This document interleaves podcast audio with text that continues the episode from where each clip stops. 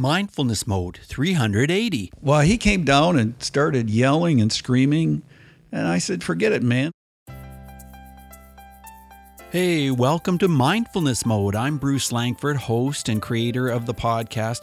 Great to have you here, Mindful Tribe. If you're new, this is your first time, we're very honored to have you listening. Before we get started with today's episode, I'd like to offer you a way to release any feelings of overwhelm you might be experiencing or or you can share this with someone else who may be going through a rough stretch right now. It's a guided meditation that can help you abandon your inner blocks and surrender your stress. You'll become more focused and it'll help you raise your personal level of contentment.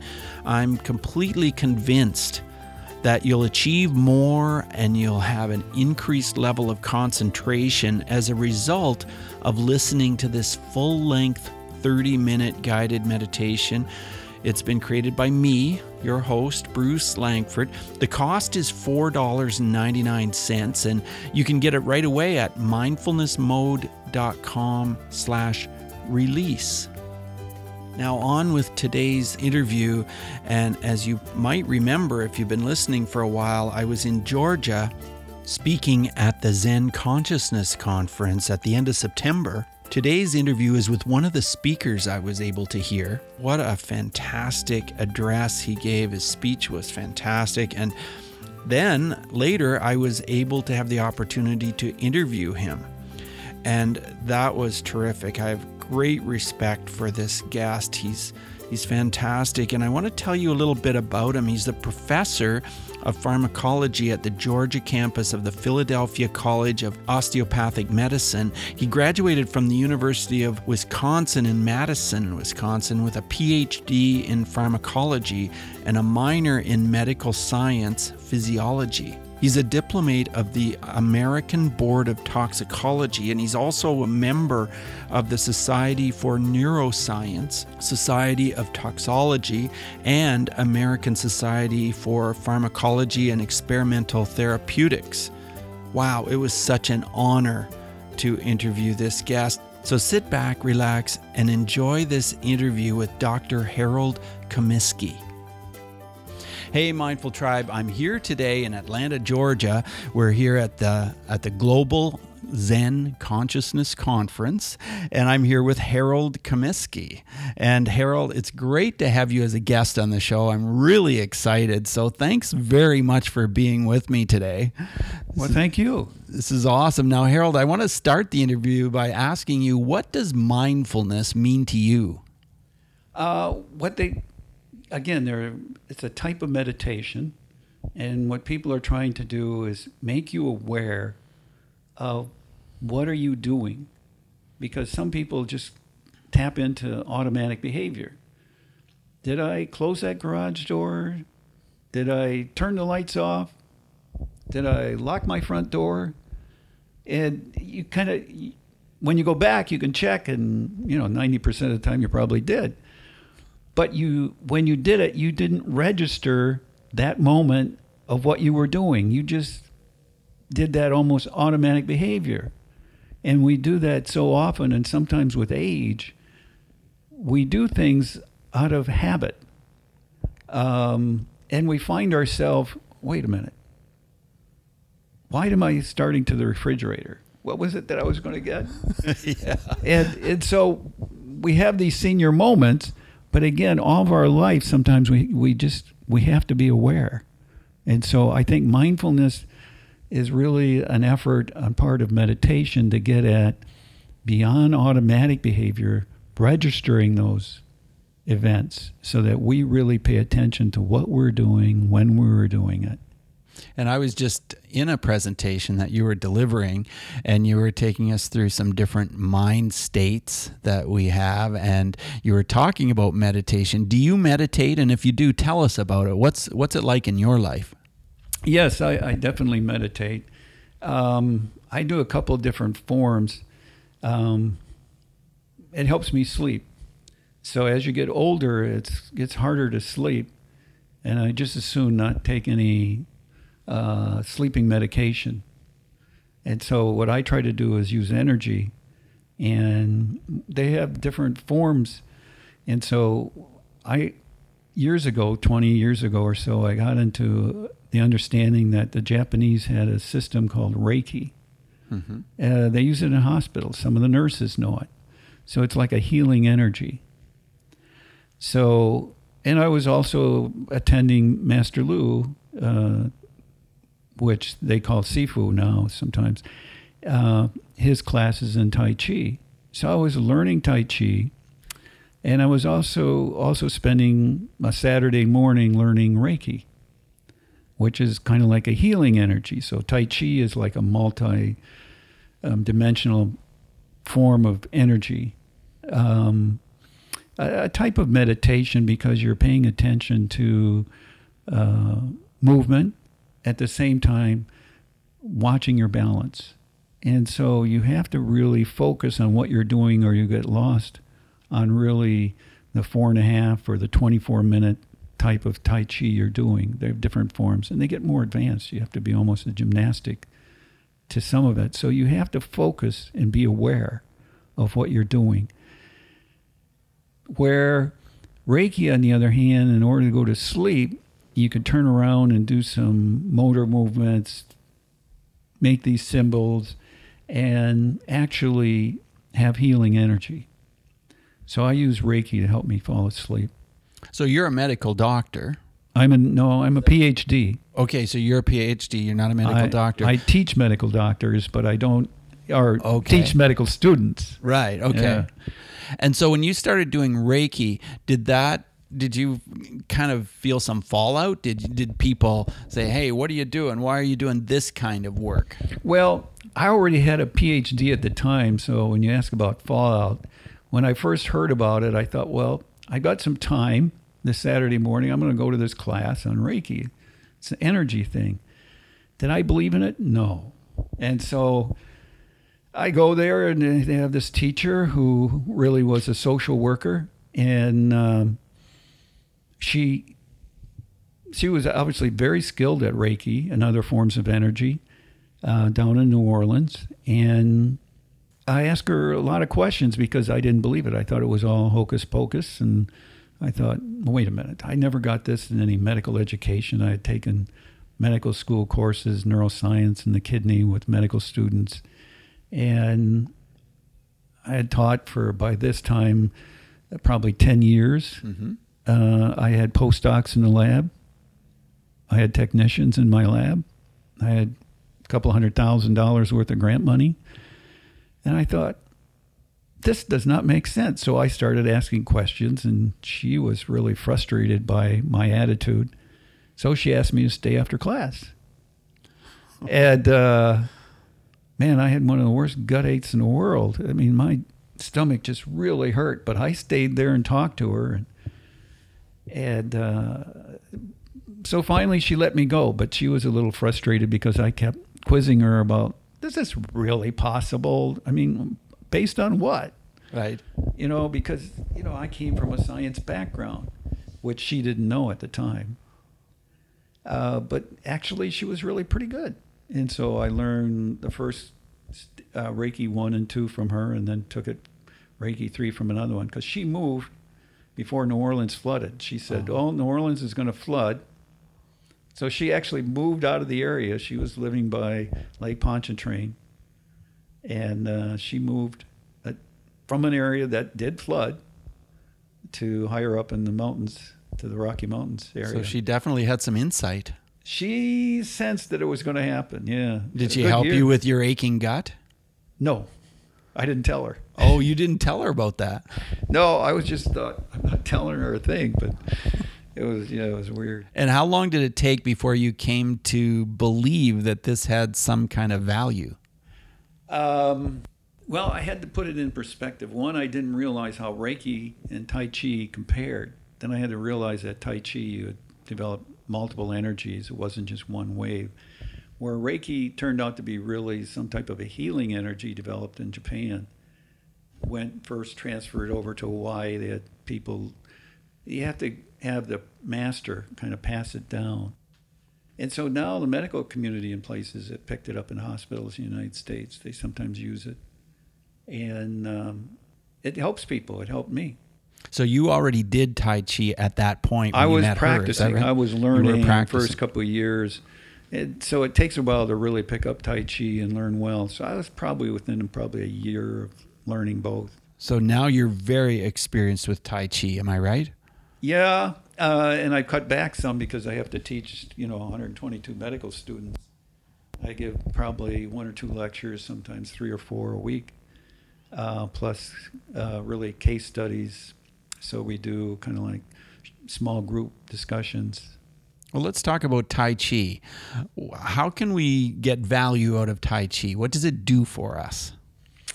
Okay, so Tai Chi, you've got it'll give you balance because you've got to move with all your weight over one leg at a time, and you've got to synchronize movements of your arms and your legs. We don't walk down the street with a Tai Chi walk. We all have our particular style of walking. And Tai Chi, on the other hand, is really meant for fighting. So you don't put all your weight with one foot in front of the other. Because then, like if you were walking a straight line when they're looking for, if you drank too much, if the police pull you over, um, it's hard to keep your balance. So if you're in fighting, you don't want to be in that type of a mode. You don't want to be walking a straight line to somebody that's going to hit you. You want to have your feet spread apart and not evenly, but at an angle. So you have better balance. So Tai Chi is teaching you how to go forward and backward at an angle in a fight. So it's it's a martial art hidden, and it's more for defense. And um, so really, the energy that's being developed is really when you hold a Chinese ball. So even though when you do yoga, they both have this breathing. Mm-hmm. You have to. So anytime you move forward in Tai Chi, you have to turn around and breathe out. When you start recovering, moving your arms back or backing up, you're you're actually taking a breath because you're moving away from a fighter or somebody that's attacking you. So you breathe in then, but if you're delivering a punch, you breathe out. Uh, in yoga, if you want to learn meditation, you constantly are breathing in and out heavily, maybe for a few minutes, actually, maybe 30 seconds, uh, maybe three times like that. And it, it helps you get into a meditation in yoga. They'll have you deep breathe. Uh, in Tai Chi, you'll be doing those movements. If you really want to get a benefit out of Tai Chi, you have to learn to breathe. So for a year, I learned the movements, just like in dance. You try to learn your steps Mm-hmm. and you have to synchronize the movements. You have to really keep your body at an angle in some of these movements. And so, getting the flexibility in your body, I was pretty stiff, as most men are. Um, and I didn't know where my legs were. We know where our arms are in the dark, even, but our legs, not really. So, it took me a while to develop that flexibility and the grace and the balance. I'd say it takes a year for that, but you have to incorporate that breathing, or the Tai Chi is nothing more than exercise. I see. So is it a year twice a week? Would you say? Uh, preferably every day, but um, when I first learned, that was, you know, I had uh, Sifu, or some people call him Master Lu. He's headquartered in Mobile, Alabama to this day, and he's got a couple of sites in Louisiana. Then he just had one in New Orleans. And there was only like five or six of us 20 years ago in New Orleans. But he'd come over once a week, and then we'd have one of the other senior teachers during the week. So he tried to get like two classes by a senior instructor, and then he'd be over there on the weekends. And so we would get maybe three or four lessons every week. It's better to do it every day, just like it is if you're trying to learn ballroom dance. Of course. It's, it's practice makes perfect. But it takes a good year to feel comfortable enough to even learn the first beginner's form of Tai Chi. And it's a very subtle energy. And as long as you do the breathing, you'll pick it up. Did I believe that? No, I didn't even believe that. But you still did it. I did it because Master Lu fixed my shoulder. Oh. I had a frozen shoulder. Ah. So a frozen shoulder is it's inflamed from too much movement. People can get tennis elbow, they can get frozen shoulder, and they basically have too much continuous activity in that joint. and it just got inflamed. Mm-hmm. And when that inflammation occurs, the nerves start to really hurt. They're inflamed, and you can't move it. So how did he fix it? He knew the acupressure points. So again, you have to remember he's he's been an Olympic coach for America's martial arts teams and also for China's. So he knew Eastern medicine. So he used his thumb and pressured the acupuncture points. He didn't use his needles. He does have needles, but he just used his thumb, pressed harder than I did, and loosened it up, and then gradually moved my arm. And I'd say in five minutes, he says 10. And this was 20 years ago, and I'm right handed and I can move that arm. Then wow, that's incredible. It was, and he wouldn't take any money. Oh, really? Why wouldn't he take any money? Uh, Well, he said, No, you're my student. And so he basically fixed my arm, and I'm sitting there frustrated, like, there's nobody in the West that could have done this. I mean, you could get three steroid shots a, a year, and it still might not work. There are people facing that dilemma. They give you three because at three, your mind starts to really go, and so they stop. It's sometimes less than three. Um, and so at my point, they were saying, you know, you probably have to get a steroid shot, probably have to go to physical therapy. One doctor offered me narcotics for the pain. And I says, no, they're addicting. I teach this stuff. I'm not going to be taking something that's harmful. So I was surprised. He told me to drive over to Mobile. I was in New Orleans, and he says, drive over there tomorrow and I'll work on it some more. I did drive over, but he was doing a really uh, working with a variety of students all day long. He had different classes. So I just left about 11 o'clock at night, drove back to New Orleans. He never worked on that arm again, but I had total flexibility. I lost a little circulation, and that was it. And he told me that was going to happen. Oh, you must have been just amazed. So were the rest of the faculty members because some of them had had frozen shoulders or tennis elbows. And they said, no, no, it usually takes a year to get the flexibility back and the use of the arm. And I had total use. So he helped you with Tai Chi, he helped you with breathing, and I'm thinking he probably helped you with meditation. Did did you start doing meditation? Tell us about that. Realize I would have never, you haven't been around a Shaolin monk. They think different from anybody in the West. He is, he can be real pleasant as all of us can at meetings, and he's very graceful. And what you see is that really is him, but they think different. They really have a different mindset. Okay, tell us about that. The only reason I stuck it out, I was never around a Shaolin monk before, and so he was raised by uh, Shaolin monks. They're the best fighters in the world. Even Putin had his bodyguards fight him, and they lost. Uh, this was about ten years ago, and they're they're known to be the world's best fighters. So he he fixed that shoulder. And when he wouldn't take money, I thought, well, how am I going to pay this man for what he did? This, this is phenomenal. I knew no one in the West could have done it because I had physical therapists look at it, I had chiropractors look at it, I had physicians look at it. There was nobody that could fix it other than with a shot. And that might or might not work, as I mentioned. So when he wouldn't take any money, I said, all right, I'll sign up for a year. And so I signed up for a year and I thought, I'm going to bite my tongue. Some of this stuff I don't accept any more than I accepted that Reiki teacher, some of her philosophies at first. Later, I realized it was real. And so the only reason I stuck out the year was to pay him. So he said, you know, it cost you $1,000, but you can just pay every month. That's what most of his students do. And I said, no, I'll just pay you for the year. That way, I knew he was going to get the money. And so I, $1,000 to me at the time was worth it Yeah. just to have that shoulder working. Well, yeah, I'm sure it was. Because I was teaching and we used chalkboard then and overhead, I had to use my arm. Right.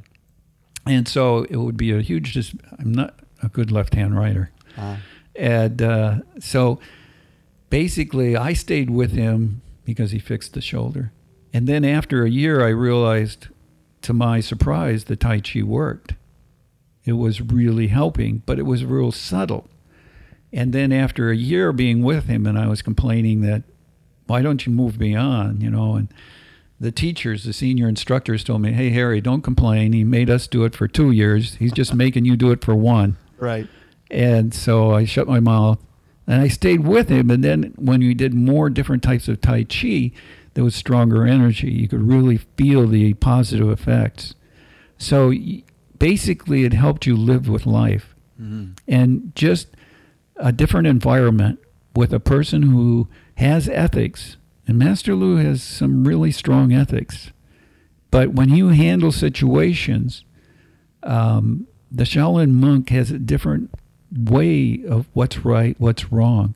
Just like different political parties, Democrat, Republican in America, they don't agree on many ways to handle things. Well, people in the West here a certain way of thinking. Shaolin monks have definitely a different way. They were raised by male figures, very structured, um, excellent fighters, the best in the world, and they know energy. They can feel a punch coming before you touch them. And so he has all his martial artists learn Tai Chi so that they understand what energy is. Once you enter through those energy fields, he knows the punch is coming. He's already got a counter move. They're that fast. Well, Master Lu is also known as Chi De Ru. Right. And a couple of other names as well. I interviewed him, and you can find him under Chi Deru, C H I D E R U. Um, he always says he's 32 years old. Yeah, well, he used to tell me he's older than me, and like you know, I'm turning 70 in three weeks, and so I'm like, and like, no, you're not 70. But that's what he claimed. This was you know like 15 years ago. He would tell me because we tried to figure it out. Yeah. But really, doing Tai Chi or ballroom dances, those are your best exercises to prevent aging. So is he older than I am? He could be. Uh, I met some of his teachers. They were fairly old. I went to China 13 years ago. Uh, actually, maybe longer, but uh, at least 13 years ago, I was there around 2005 or so. And I met some of the people that were head of the Shaolin Monastery. I wanted to see it. I went over there for an international meeting and I just took a day off with my postdoc and we went and visited the Shaolin Temple. So I met some of his instructors. Uh, they didn't look that old, but they looked as old as I was. Right. And um, they were tremendous fighters. And but they were like people worshipped them all. I mean, when we walked around just the area of the Shaolin Monastery, all of a sudden people, 40, 50 people were following us around with cameras. Ah, fascinating. Well, we were going to talk about meditation. Uh, do you meditate and what does it look like? What does your meditation look like? Okay, so when I meditate, and when it really seems to work, I see colors. You know, maybe green, maybe yellow, orange, purple, and they kind of flow in and out. Now, Master Lu says, no, you shouldn't see any colors. It should be just empty space, oh. just just emptiness. That's what it should be. Okay. That's what he tells me. But I was talking to a yoga teacher here at Emory, and he has a club. Uh, and so he did a meditation. Now, again, all different forms of meditation are different. And when this faculty member from Emory, who has the club, uh, uh, yoga club, which meditates, he carried out a meditation as a kind of a favor for the students at our medical school, and I saw the colors. And so I talked to him afterwards. I says, "Okay, so I have a Shaolin monk who tells me everything should be empty. Why do I get colors?" And he's saying uh, it shouldn't be. I should really go for an empty space, just everything kind of like black. And he says, "No." He says, "Really, the colors mean those are healing things going on." So I don't know. Uh, but that's what this guy who's done, he was from India. He's done yoga for at least 12, 15 years. And he says, you know, that was his viewpoint. So do you do transcendental meditation? No, no, I really, I really trying to work more into Zen and you know use it. So I try to meditate when I can't sleep. You know, I start using Reiki, doing that, and prayer is a type of meditation. So I was raised Catholic, so I Right. I say you know a Hail Mary and Our Father and stuff, and I try to also anchor my energy down to earth, so that you don't just get flighty. And the Reiki, once I have it working, it helps me sleep, gives me a fairly deep sleep. And so I feel refreshed after a cup of coffee in the morning. Right. So it, it does give you a real deep sleep. Well, I want to ask you about a topic that I always ask about, and that is the topic of bullying. And I always ask a question about, you know, if you have a story or a situation where, you know, there was bullying going on and maybe consciousness or mindfulness would have helped with that. Do you have a story for us? Well, yeah, I can tell you one. I live in a fairly, uh, actually, I have a home in a, in a kind of a conservative area outside of Atlanta. My wife and I always stay with her. She has a home in Alpharetta. And in Alpharetta, they have this long street. Uh, the street's probably about a mile and a half. And she's, it's kind of like L shaped. So you go along the ridge i- in Alpharetta, and she's right in like the L part. But before I get there, you have to go for about half a mile to a mile straight road around the ridge. And so uh, she's got a home that's, you know, 25 years old. And in Alpharetta, these homes are going to run probably about a quarter of a 1000000 Mm-hmm. so 250,000. They're 25, 30 years old. So they're getting aged and but there's one guy who's a fireman. And this guy's probably 50. Well, he felt I was driving too fast. Okay. So he pulls out in front of me. And one time, this was about two years ago, he pulls out in front. And remember, I'd been on this living there with my wife uh, in her home for probably six years. Mm-hmm. And so he pulls out and d- goes really slow, doesn't want to let me by. I go, what the heck's this? Well, he left enough space, I just drove by him. Yes. And then I gave him the finger. Okay. And he got upset. Well, he came down and started yelling and screaming. And I said, forget it, man, and don't step on my yard. You're trespassing. You know? And so he wanted to fight me. Okay. I says, no, you don't want to fight me. I've been around a martial artist, and I don't think you want to touch me. Well, oh, yeah, he wanted to fight. Finally, he left. I says, listen, if you don't leave, I'll call the cops. So he left. Then it wasn't long, maybe three, four months later, he again turns around and thinks I'm driving too fast, comes down, starts yelling and screaming. And, and I said, "What are you doing, man? You don't you don't have no right dictating this." And, you know, and he wants to fight about it. And I and my wife came out. She says, "Let's just call the cops." So she calls the cops. And so I didn't want to fight him. I knew he was really in, he'd be in bad shape because being around Master Lu, I didn't take kung fu, but I was around him enough. I had learned enough, and he had showed us some moves. And I thought, this guy, fireman or not, he's 50 years old. He could get really hurt. And because it would be easy for me to flip him. I had done wrestling in high school. I was captain of the B team. So I thought, no, this is not smart. So anyway, the cops came. They talked to me, and then they went up and talked to him. And he says, "Well, I think he's got the message. The troll won't bother you anymore. You know, the troll, like in the going across the bridge, the old nursery rhyme." And uh, I thought, interesting.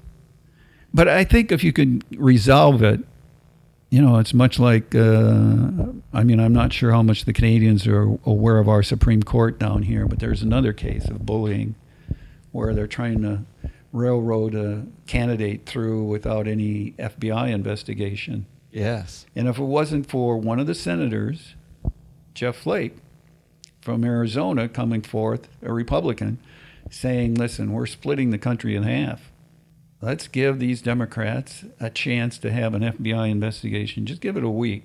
This lady's testimony about the candidate that we want to put on the Supreme Court, we should have the FBI look at it. Make sure that since this is a lifetime appointment, that we're doing the right thing.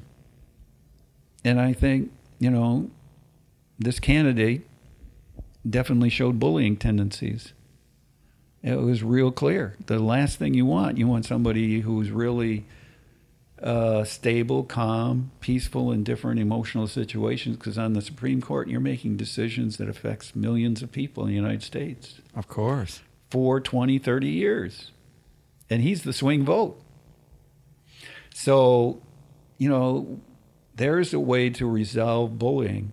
Both cases, if at all possible, don't confront them with a fight. Nobody wins. It doesn't solve a thing. In most cases, I don't think militaries solve much. Some cases you have to defend your country. That's true. But diplomacy, whether it's in one to one, somebody who's a bully on your local street or somebody uh, picking for a high court, uh, a lifetime appointment. You need somebody that's stable in these positions, and you don't need a neighbor who's acting like the local cop and no really license, no real authority to do it. And so I think the best way to do it is through diplomacy if you can resolve conflict. Wow, thank you for sharing those stories with us. That's, You're welcome. that's very, very interesting, and interesting to hear your views on this this case that's going on in in the U.S. right now, because it's certainly getting a lot of airwaves. That's for sure.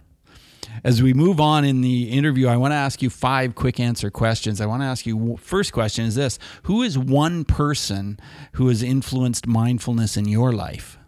uh, Master Lu is really getting into it. When I first started to know him, he was really into martial arts right. and really into Tai Chi. He was into Tai Chi so much was just to teach his fighters energy. He knew about energy. He knew if they were going to get good, they had to understand it. But he was really into the sport of fighting. These Shaolin monks are different, even though they're really caring people, and he really helps a lot of people. So he's the one that really influenced me a lot. Okay, how has mindfulness helped your emotions? Yeah, I think mindfulness has allowed me to think through things. I mean, do I get upset over certain things? Sure. When that guy confronted me about driving too fast in the neighborhood, he drives just as fast, mm-hmm. but he doesn't perceive it. But if he sees somebody else, then he thinks they're driving too fast in his neighborhood. Right. And I'm like, wait a minute it's hard sometimes for people to put themselves in others' position, and that would be my answer.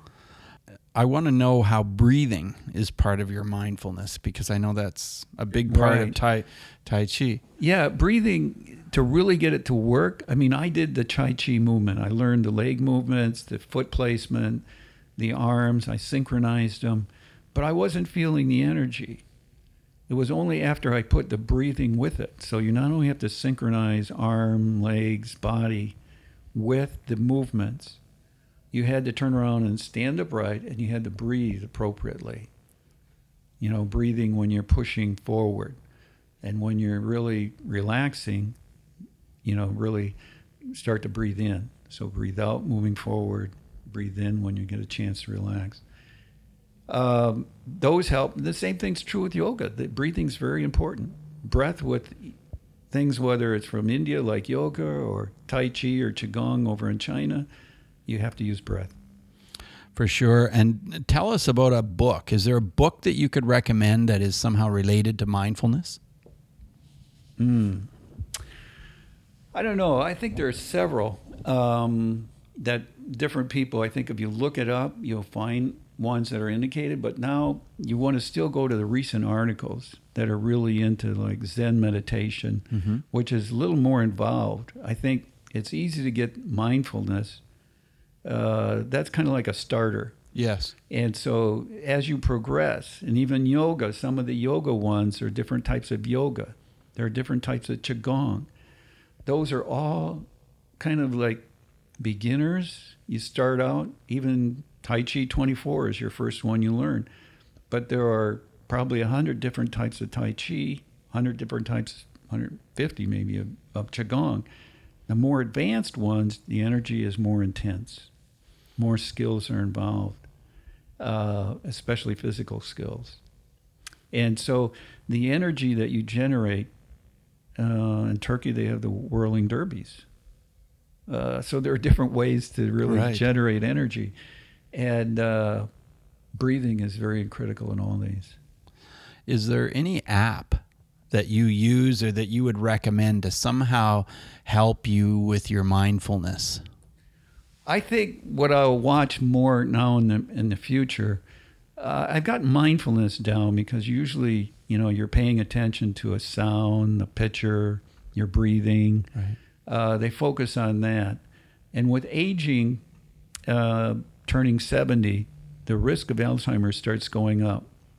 Um, my dad had post-traumatic stress from World War II, and he definitely was deteriorating. And I think, I think meditation would have helped him, but he used prayer, and prayer is a type of meditation. Um, so, I think it allows people to escape what's going on and de-stress a little bit, and gives them really some peace, some calmness. And so, I think mindfulness does that. But then I think if you start incorporating more motor movements with it, like Tai Chi moving, that really affects more of the mind.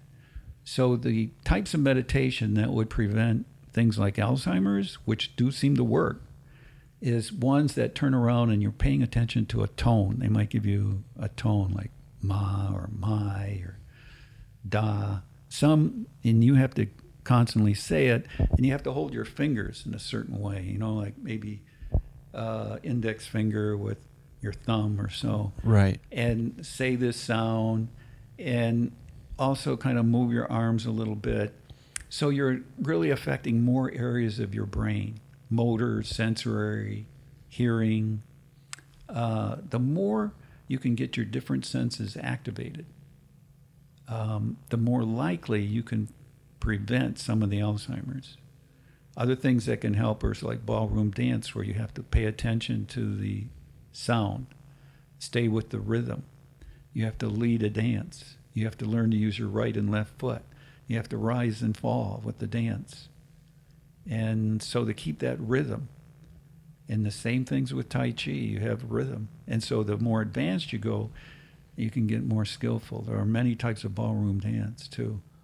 Well, it's great you're giving us these tips because we're all growing older. I mean, we're we're noticing that there's so much more attention on Alzheimer's and dementia because our population is growing older, and we do and need the to be. drugs don't work. and the drugs don't work. Well, you said it right here. Okay, well, this is it. I know that they don't have a lot of drugs that really help. They're developing them. They are really, you know, and I work on the same field. I'm trying to develop something that'll work. But at this point in time, to prevent it, you can take care of your heart. You can sleep. You can try to de-stress. And a good way to do it is using meditation. right. But if you can do meditation with the little motor movements like Tai Chi, that's a bigger help to prevent something like Alzheimer's or Parkinsonism, especially. Well, that's that's great to hear it from you, and you know I'm honored that you agreed to do this interview. It's just wonderful, and I always ask my guests uh, where we can connect with you. And I already talked before we started the interview that you don't really have a, a website or a place where listeners to con- can connect, but but that's okay because we've connected here, and it's been a fantastic interview. And I just want to thank you again so much for coming on Mindfulness Mode. So thanks very much, Harold. Bye now. Thanks so much for joining us today on Mindfulness Mode.